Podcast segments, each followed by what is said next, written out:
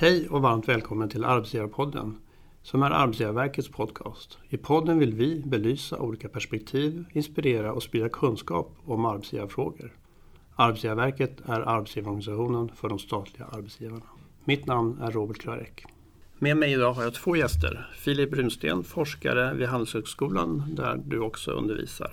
Och du har skrivit en avhandling om gruppers kollektiva förmåga. Hej Filip! Hej hej!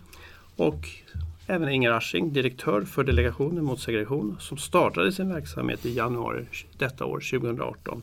Inger har tidigare bland annat varit chef och ställföreträdande generaldirektör vid dåvarande Ungdomsstyrelsen. Hej Inger! Hej!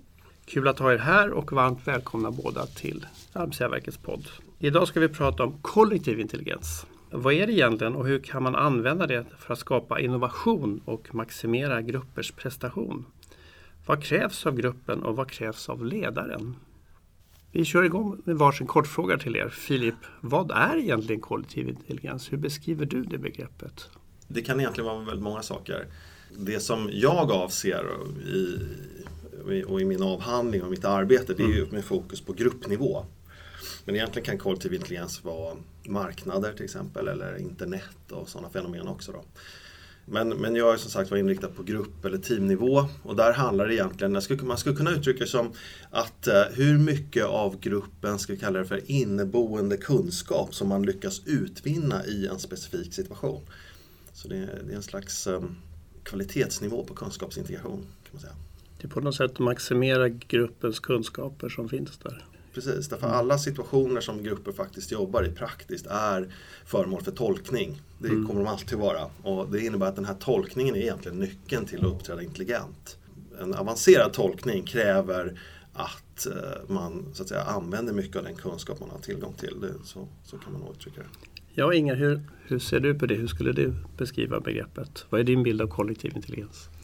För mig är det ju ett begrepp som jag hittills inte har använt särskilt mycket. Eh, däremot så i den beskrivningen som, som eh, Filip ger som handlar om, om eh, kompetenta grupper, effektiva team och så vidare.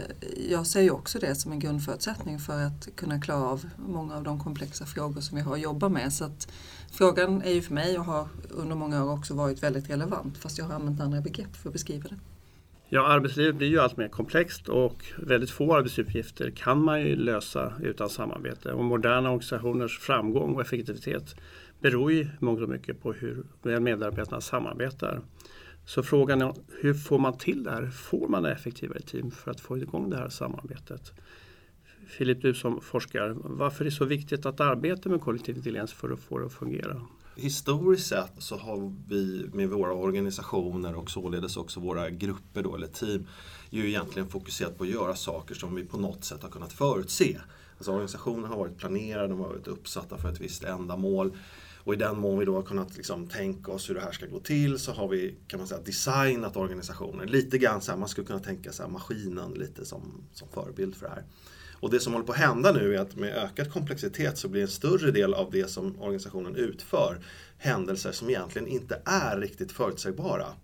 Därför att de är komplexa eller det är saker som inte har inträffat förut eller något sånt. Och det betyder att då måste vi plötsligt börja problematisera gruppers intelligens snarare än deras effektivitet att genomföra någonting som vi redan har förutsett. Och det är en helt annan logik. Då måste till exempel hur man orienterar sig i en situation, hur man bedömer de här Många grupper idag så här, de jobbar i det man kallar för mångtydiga situationer. Det finns massa olika sätt att se på samma situation som egentligen ingen kan säga att det ena är bättre än det andra. Så det blir liksom där nyckeln till att lösa det här på ett sätt som, som uppfattas som intelligent eller effektivt kommer att ligga istället för att bara göra något som man redan har tänkt i förväg. Och Inger, hur, ser du, hur arbetar du då med det här begreppet kollektiv intelligens som du då inte använt tidigare men du vet ju vad vi menar nu. Mm. Nej, men, hur, varför gör du det? Hur arbetar du med det? då? Nej, men för, för mig har det ju handlat väldigt mycket om att eh, i de olika roller jag har haft så, så har jag ju egentligen alltid haft väldigt komplexa skeenden att förhålla mig till. Idag, Delegationen mot segregation, vårt huvuduppdrag är att bidra till att minska och motverka segregationen. Det säger sig själv att det, det inte, finns ju ingen manual. Du Nej. gör det här från A till, A till Ö. Mm. Utan det handlar ju om att, att hitta nya sätt att angripa frågor, nya sätt att, att jag försöker lösa problematiken. Eh, vilket redan från början kräver att man är innovativ, mm. att man är kreativ och att man försöker maximera den gemensamma kunskapen i en grupp. Och det handlar ju mycket om hur vi som myndighet jobbar själva internt. Men väldigt mycket av vårt uppdrag handlar ju också om att få andra, framförallt kommuner, att i, i sin tur bli smartare, jobba mer med, med lärande organisationer och samverka bättre och så vidare. Så, att, så att jag skulle säga att detta är ju, liksom, har ju varit grunden under många, många år och även under mina år på Ungdomsstyrelsen, nuvarande Myndigheten för ungdom och civilsamhällesfrågor, så var det ju också där bidra till att liksom, öka arbetet för att förbättra ungas villkor är också en sån här stor komplex utmaning. Eh, så att jag skulle säga att man i, inom staten i många, många år egentligen har haft det här beroende på vad man då jobbar med för frågor. Men de myndigheter jag har jobbat på, där har det här varit en grund för att vi ska kunna göra vårt jobb. Kan man säga att den här omvärlden, alltså vad ska vi säga, förändringstakten i samhället bidrar till utmaningar i den här kollektiva intelligensen. Så att, att man behöver, som du sa förut Filip, behöver starta på nytt, tänka nytt hela gången. Det finns inga normala gruppstrukturer. Ja, nej men precis. Det är väl det som är trenden och det är väl mm. därför jag brukar säga när jag föreläser att alltså, först nu som vi egentligen börjar problematisera intelligens. Men, men jag tycker det är en väldigt bra beskrivning för när ni tillsätts eller när ni uppstår, då, då ska den här uppgiften definieras. Det kan ni göra på en mängd olika sätt en normalorganisation idag jämfört med på 50-talet har ungefär sex gånger fler mål idag. Och, och, det säger sig självt att varje gång du, om du har en organisation som ska utföra saker så lägger du till fler och fler mål, fler och fler saker den ska leva upp till. Så måste ju de inblandade göra mer och mer avancerade bedömningar hela tiden. Och det kommer som sagt var finnas utrymme för egentligen massa olika sätt att genomföra den här uppgiften på. För dig ingen förmodar jag att ni lägger upp arbete och mål för 2018 men 2020 kommer omvärlden kanske ha förändrats? Ja, det handlar ju om att, att vara vad ska man säga, öppen för att uh, man lever i en komplex och föränderlig värld. Mm. Så det är ju väldigt mycket det som är i min verklighet och i min vardag, att, att det inte handlar om att, att, att, det är mekaniskt och, utan att det är en del av utvecklingen också i relation till andra. Men vad jag tycker är spännande nu är ju också att Alltså om jag tänker ett par år tillbaka så upplever jag att det finns en mycket större acceptans. Att detta är någonting man behöver göra. Man förstår att vi med dagens och gårdagens lösningar faktiskt inte löser morgondagens problem och att man pratar mycket om, om det här, vilket jag tycker är väldigt positivt. Hur vet vi att vi gör rätt saker? Hur säkerställer vi att vi har ett lärande i, i vår vardag är viktigt. Men också att man problematiserar kring samverkan. Det pratar vi ja. mycket om här det finns nog inte många eh, områden inom statens sfär där vi inte pratar om att vi ska samverka. Väldigt sällan pratar vi om vad samverkan är och hur man ska få det att fungera. Eh, och det är ju någonting som man också nu förstår inom stat, kommun och landsting att vi kan inte bara prata om det utan vi måste prata om vad det är och hur vi gör det och vi måste ha verktyg och metoder för att ta oss dit. Och det ger omedelbart en övergång till frågan om hur grupper agerar intelligent tillsammans Filip. Alltså när man har olika grupper, varje grupp är väldigt intelligent men hur agerar grupperna sen tillsammans? Hur kommunicerar de med varandra? Det är ju någonstans så att, att man har pratat mycket om samverkan. Mm. Och det blir kanske mer och mer uppenbart eh, på grund av ökad komplexitet. Så här. Men det är inte så många som faktiskt har gått ner och försökt liksom, eh, ska vi säga, dissekera samverkan, vad det är, vad det är som händer egentligen. Eh, och när du pratar om oavsett om man tänker mellan grupper eller inom grupper så, så det vi tittar på när vi pratar om kollektiv intelligens då använder vi begreppet mikrosystem. Just därför att det är, man ska kunna definiera det som samarbetstillfällen i tiden mellan specifika individer. Då kommer det att handla om ett antal moment, hur de här personerna egentligen ska säga, synkroniserar sig både tankemässigt och, och insiktsmässigt vad de sysslar med. Det är liksom det ena momentet som de, de, måste göra då. Och det andra är ju i handling, hur man synkroniserar sig, fördelar arbete och sådär. Och det är, det är liksom ungefär de två beståndsdelarna det handlar om. Oavsett om det är, om det är inom team eller mellan team. Inger, som chef för en ny myndighet, hur har du arbetat med att skapa den här gruppdynamiken? Hur har ditt ledarskap, hur kan det bidra till att skapa effektiva grupper? Det som är viktigt och har varit viktigt för mig är just det här att börja med att enas om vad är det vi ska åstadkomma så har vi en mm. gemensam målbild. För att min upplevelse är att man alldeles för ofta angriper en fråga utan att prata om vad frågan innebär och, och vad det egentligen är man ska göra. Så det har ju varit ganska mycket i våra interna processer. Vad, vad är det egentligen som är vårt ja, vad är det vi ska åstadkomma? Hur tänker vi att vi tar oss dit och hur skapar vi goda interna processer? Det är ju samverkan och lärande organisation som jag skulle säga är liksom de två huvudparagraforden som, som vi jobbar mycket med både internt och externt.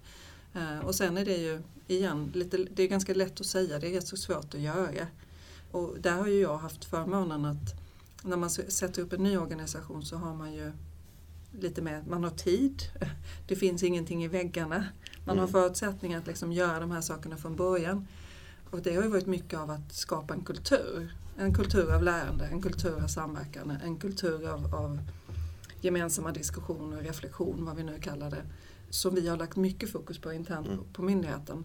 För att det är också det som vi ska vad ska jag säga, sprida till andra. När vi ska få kommuner att försöka jobba bättre så handlar det om att, angripa segregationen på ett annat sätt, att lära hur vi jobbar. Då behöver vi ju ha samma processer internt. Så det ställer ju rätt så stora krav både på mig som ledare och på medarbetarna för att det är ju inte alla som är helt vana vid att sitta i sådana situationer. Man är rätt så van vid en chef som pekar och säger gå åt det här hållet.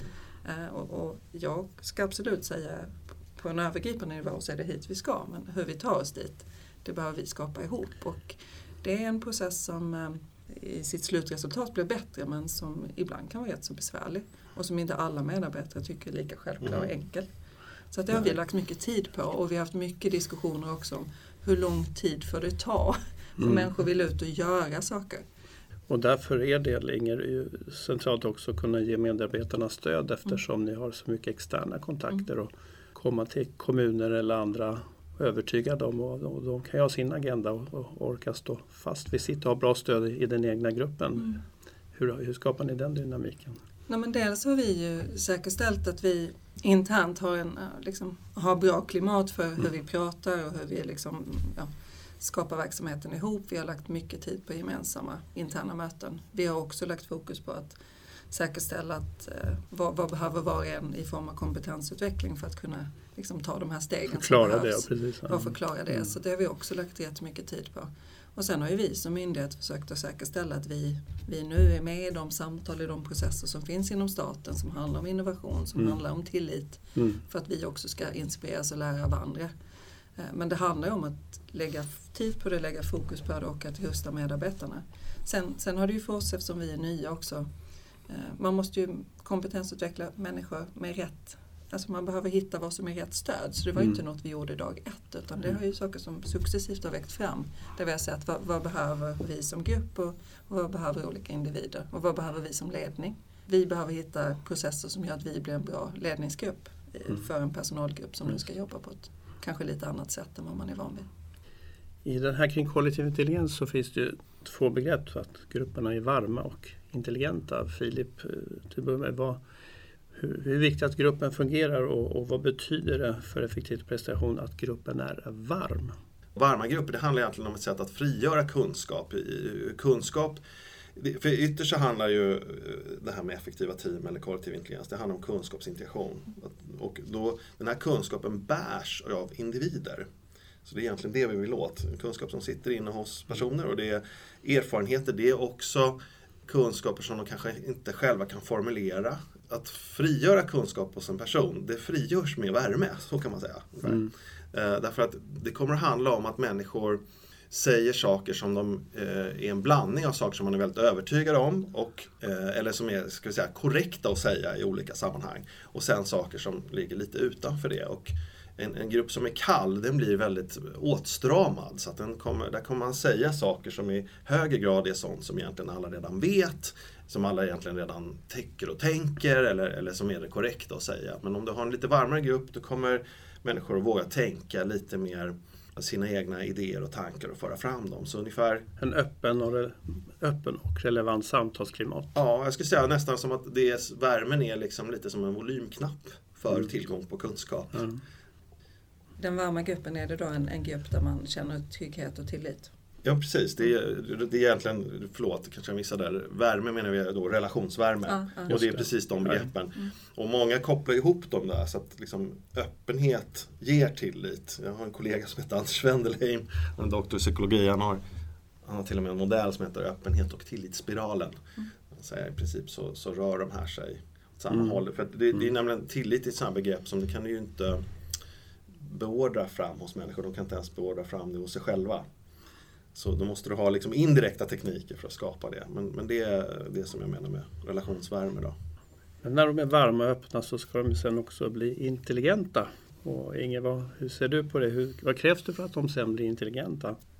Jag tror mycket på det som Filip säger, att just kring, kring den varma gruppen. Det är ju min absoluta övertygelse och också min erfarenhet hittills. Att om det är en grupp som inte känner sig trygg eh, och där man inte ja, men känner den här relationsvärmen eller vad vi väljer att kalla det, så är det ju väldigt svårt att bli effektiv. För då sitter man ju som du också beskriver och liksom håller på och vågar inte och sådär. Och, och vad jag tror är jätteviktigt i en, i en grupp och som ledare är ju också att det måste ju finnas en hög acceptans för eh, att man får lov att misslyckas. Att man får viktigt. testa, lära, göra saker tillsammans och att det inte finns liksom rätta svar, rätta frågor, att det aldrig finns någonting som dumma frågor. Att, att ha ett sådant klimat där man, där man faktiskt vågar blotta sina farhågor, sin okunskap för att också kunna bidra med det som är ens kunskap, det tror jag är jätteviktigt. Sen funderar jag ju mycket på det här med, med tillit. Och jag håller med om att det är ingenting som man får från början. Eh, däremot så, så har jag ju varit tydlig internt att, att jag väljer tillit. När jag inte känner någon så är det klart att då kan inte jag veta 100% att den där tilliten, att jag kan lita på en människa, men jag väljer det som mitt utgångsläge. Jag sätter in eh, det på, på kontot, en, Mm. hög grad av tillit. Och sen, sen litar jag på att, att det kommer att, eh, att finnas där och det tror jag också är jätteviktigt som, som ledare. Att, För det att blir ju ömsesidigt också. Om Ja, du visar så kommer du få Absolut, det säger tillbaka. att jag Mm. litar på dig Robert, då är det ju större sannolikhet att du litar på mig och jag Mm. tycker att jag som ledare måste vara den som tar första Mm. steget. Mm. Sen så finns det ju mycket i det här som handlar om, om tillit som man kan problematisera på olika sätt. Men, men jag tror att, att skapa det här klimatet internt som innebär att man har hög tilltro till varandra, att man känner sig trygg och att man har den typen av öppna samtal. Jag tror att som ledare också att det är viktigt att Ja, men som nu, vi är en ny organisation, liksom, hur ska vi göra det här? Jag har inte alla svar. Och att vara tydlig med att säga det, jag har massor med tankar och idéer men, men jag vill lyssna på er andra. Jag tror att våra kollektiva idéer och tankar är bättre än mina egna. Att, att hela tiden liksom prata om att det inte finns en sanning och att man som ledare och chef är den som, som vet vad vi ska. Utan att, att det blir liksom Ja, det är ett det sätt som- man lever och verkar. Det är väl det som är en bit av den kollektiva intelligensen. Hur, vad händer i grupper som har den här kollektiva intelligensen så att det här fungerar? Och, och vad händer om de inte ser hur? den, den kloka chefen eller ledaren, särskilt idag med, med tanke på att vi leder allt mer specialiserade människor och det handlar om att alla de här olika, olika specialkunskaper behövs i olika situationer. Då, då är den kloka chefen öppen med att man inte vet till exempel. Eller man säger inte först vad man själv tycker och tänker. Därför att det finns ju, om du, om du har en chefshierarki i en grupp så, så är ju den en realitet för de inblandade som, som de inblandade måste ta hänsyn till. Då kan det faktiskt vara en fördel att inte säga för mycket vad man tycker och tänker själv. Därför att per automatik, så om du gör det så kommer de som tycker om dig att eh, hålla med dig lite för mycket och de som inte tycker om dig kommer hålla med dig lite mindre än vad de borde egentligen. Och sådär. Så att eh, det är, eh, det är en, en fördel definitivt. Nu kanske jag missade frågan här. Nej, alltså hur, vad händer i organisationen när man har den här kollektiva intelligensen? Det där tycker jag är en bra fråga för jag tror man måste förstå det Om här det som gör att många Ja, men det, det, som händer är ju, tänk dig att, att varje dag så sker ju, i en stor organisation så sker ju tusentals samarbetstillfällen Mm. där det fattas beslut, det, formuler, och det förtydligas situationer, det instrueras, övergår i handling. Alltså, tänk dig att alla de blir lite bättre. Vad händer då i en organisation? Alltså, det blir ju inte någon, någon specifik del av organisationen som blir bättre utan organisation, om du tänker organisationen som en det vill säga en organism, en varelse, en människa, så, här, så kommer den ju uppträda. Den kommer, ett, den kommer uppträda intelligent, den kommer göra klokare saker och den kommer göra dem på ett mer ska säga, effektivt sätt. Det är det som kommer hända på alla plan. Och det som förmodligen kommer märkas om man börjar spekulera i det där, det är att i, i större komplexa organisationer så kommer man sluta göra en massa saker. Det kanske är det som kommer bli den stora, den mest påtagliga. Därför att idag gör vi en massa saker många gånger av, av ren, ska säga, Rutin. Ja, eller vi fastnar i vår egen... Människan, du var inne på det förut, människan tycker inte om osäkerhet. Det, det finns väldigt väl beskrivet där av, av en, en annan kollega som heter Mats Alvesson i Lund. En bok som kallas för, eller den heter Dumhetsparadoxen. Så det som händer är egentligen att eh, vi tycker inte om osäkerhet och därför så skyndar vi oss ur osäkerhet lite för snabbt vilket resulterar i att vi gör en massa saker som vi inte borde göra. Om vi hade inte gjort dem heller om vi hade vågat och orkat stanna kvar i osäkerhet lite längre. Egentligen att våga stanna upp och kanske lära sig något Ja, för det är oftast befriande om du är osäker. Det här kan, tror jag alla kan känna igen rent intuitivt. Du är osäker, det är massa komplexitet, du ser inte, du, du ser inte hur du ska lösa problemet, du har inte självförtroende just nu. Det är väldigt befriande att få sätta igång och göra någonting. Därför att det, det, kommer vara en, som en lättnad för dig psykologiskt. Så det kommer ju leda, det kommer lura dig in i ett antal handlingar som du mm. sen efteråt förmodligen inte hade värderat på samma sätt. Där tror jag en av de viktigaste rollerna är som ledare och chef, det är ju att, att vara den som säger att jo, men det, det, är här vi ska vara kvar en stund till. Ja. För då blir det bättre. Eh, och där tänker jag att ja, i vissa sammanhang kan medarbetarna också själva välja att vara kvar i det. Men, men när man vacklar och vill mm. agera mm. för snabbt, då är det ju ledaren, chefen som behöver hålla i och, och säga att ja, det, det, kan vara lite besvärligt just nu men, men det kommer att bli bättre eh, lite ja, senare. Vi, vi, vi måste våga. Våga stanna i osäkerheten ja. längre och det kanske är en chefsuppgift som jag, man inte traditionellt formulerar. Men precis så. Nå, hur gör man? Vi skulle behöva bli lite mer konkreta så nu behöver Filip lite undervisning här. ja. Och du har ju då i din forskning pratat om olika verktyg och olika tekniker för att skapa de här teamen. Kan du berätta lite mer om dem, hur man går tillväga? Ja. Du behöver inte komma med något konkret exempel, du kan hålla på en viss teori nu om det. Ja, jag ska okej, okay. hitta någon bra. Det finns inget så praktiskt som en bra teori, säger man i och för sig. Men forskning handlar ju egentligen om, om problematiken och sen har vi för våra studenter försökt dra slutsatser av, av hur, hur kan vi hjälpa dem, vilka råd kan vi ge dem, vilka verktyg kan vi ge dem och sådär. Och då, då är det väl egentligen, vi är väl uppe på nio idag som vi lär ut till, till studenterna. Jag kanske inte behöver gå igenom alla, men man kan, bara för att hinta ungefär vad det handlar om. Den, den första och kanske viktigaste som också, jag tror de flesta, bara om man tänker efter en stund, inser intuitivt har ett värde. Det är någonting som vi kallar för team debriefs.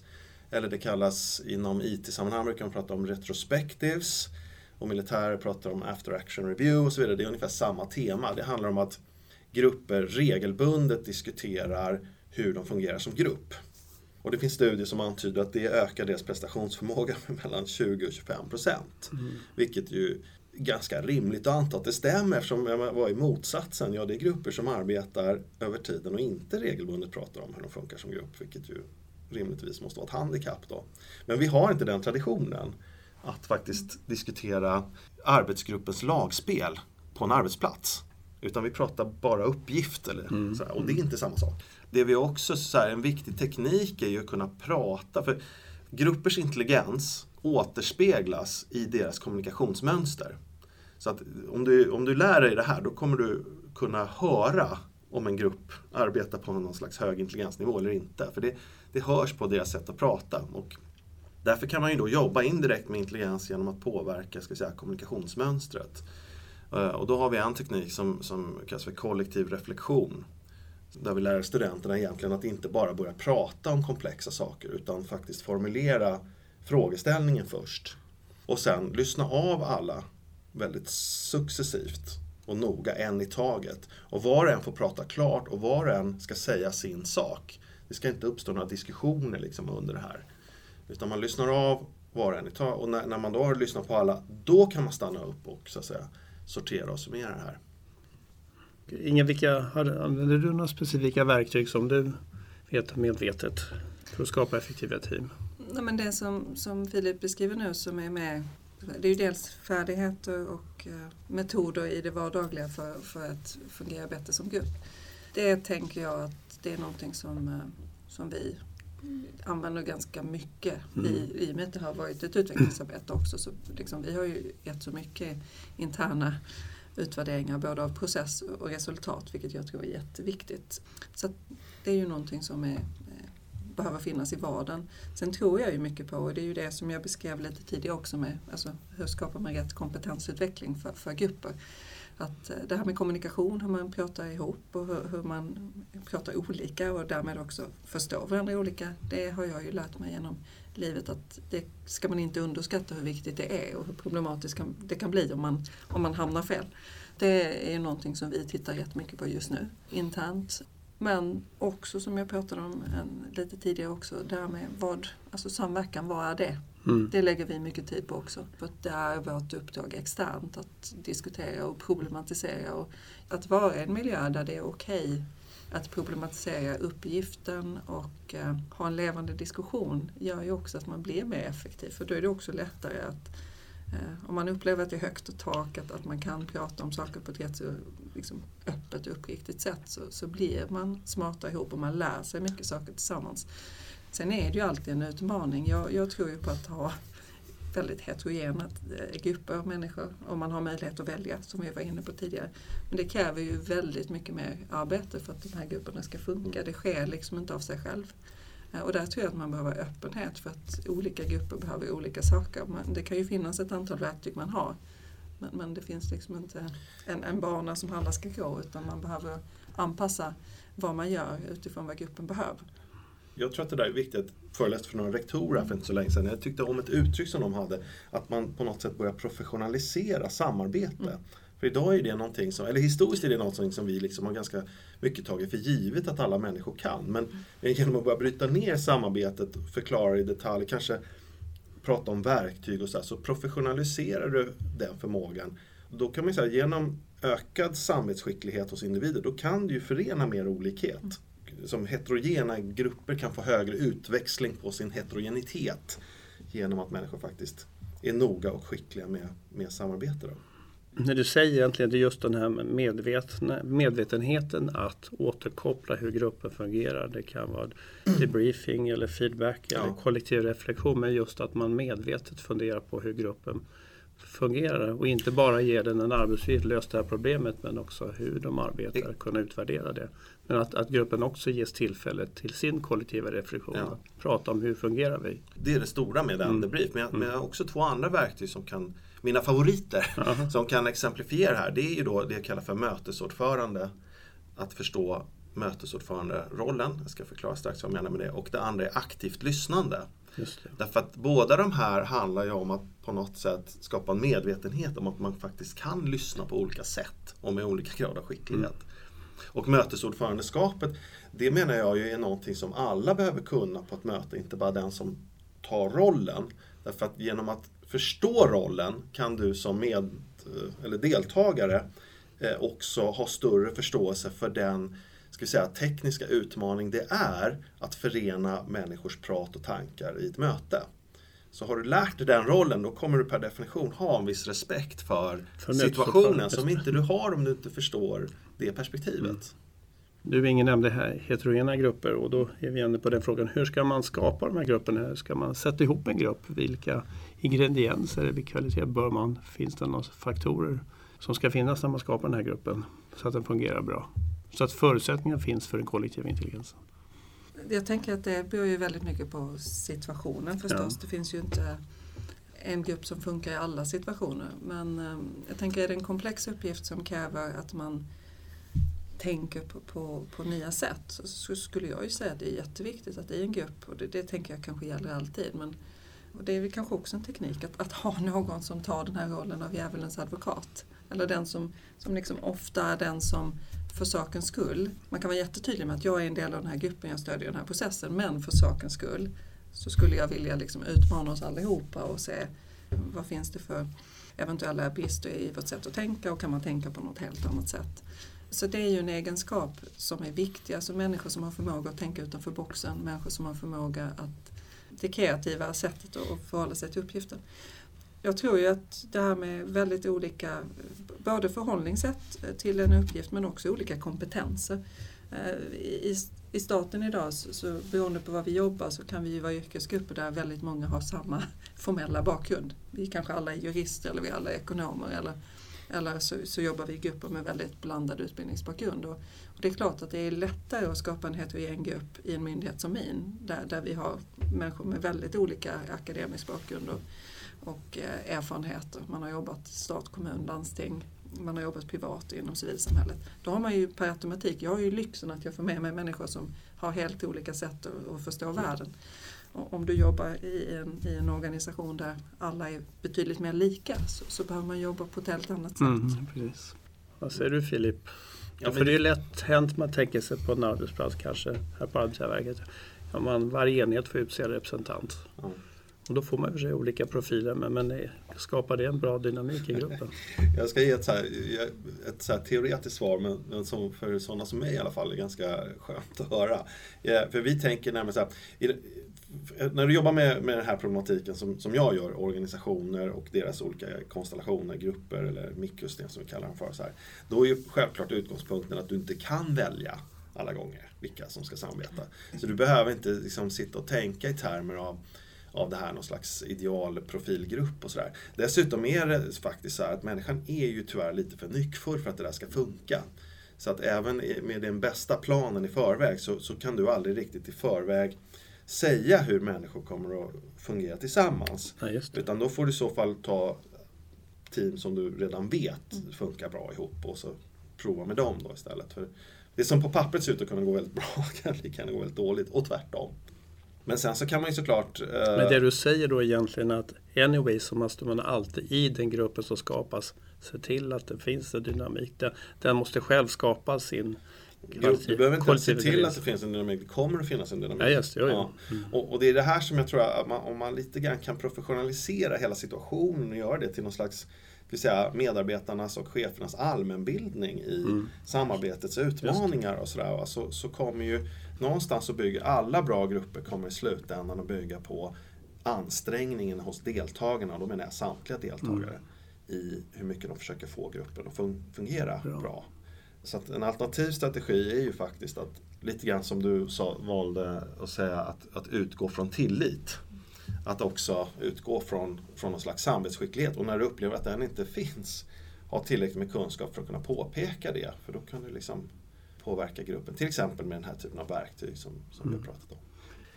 Vi har ägnat en del här åt kollektiv intelligens. Det eh, börjar bli dags att avrunda. Men det här är naturligtvis centralt som en del av innovationsarbetet i offentlig sektor i staten. Stort tack till dig Filip och till dig. Inger för att ni ville vara med här idag och dela med er av kunskap och erfarenheter. Det var väldigt bra. Men innan jag släpper iväg er skulle jag vilja en sista fråga till er båda nämligen. Om du vill ha någonting Filip, som börjar med dig, liksom någon specifik tanke någon som vi ska bära med oss när vi lämnar här? Om jag ska peka på något så, så är just det här tror jag att i organisationer faktiskt börja professionalisera samarbetet mm. och idén om samarbetet. Mm. Och så fort man börjar tänka så då kommer man automatiskt att börja fundera på okej okay, vad innebär det då? Vad är ett samarbete? Hur fungerar det? Hur kan man lära ut det? Och så där. Det är precis vad jag tror att alla organisationer mm. behöver göra i mycket högre grad än idag. Och Inger, har du något lite specifikt du vill att vi ska ta med oss? Men jag håller med om det Filip säger och sen vill jag väl betona ledarskapets betydelse och att man som ledare och chef behöver säkerställa att när man jobbar på det här sättet att man också ger ja, sina medarbetare rätt stöd och hjälp. Och i, det kan ju vara jätte... Den här, de här processerna kan ju leda till väldigt framgångsrika team men det kan också leda till team som faktiskt behöver extra stöd och hjälp och då har man ju som, mm. som ledare och chef ett stort ansvar för att lotsa och guida eh, mm. och hjälpa medarbetarna igenom det här för att det är ju inte något som händer av sig självt. Det kräver hårt arbete och där behöver man som ledare och chef vara närvarande och ge rätt stöd. Tack, det här var väldigt intressant att höra om kollektiv intelligens. Tack ska ni ha och tack till dig som lyssnat. Om du har några frågor eller förslag på ämnen som du vill att vi ska prata om i podden, hör gärna av dig till oss på Arbetsgivarverket arbetsgivarverket.se. Mitt namn är Robert Varek. Vi hörs snart igen. Hej då! Hej då!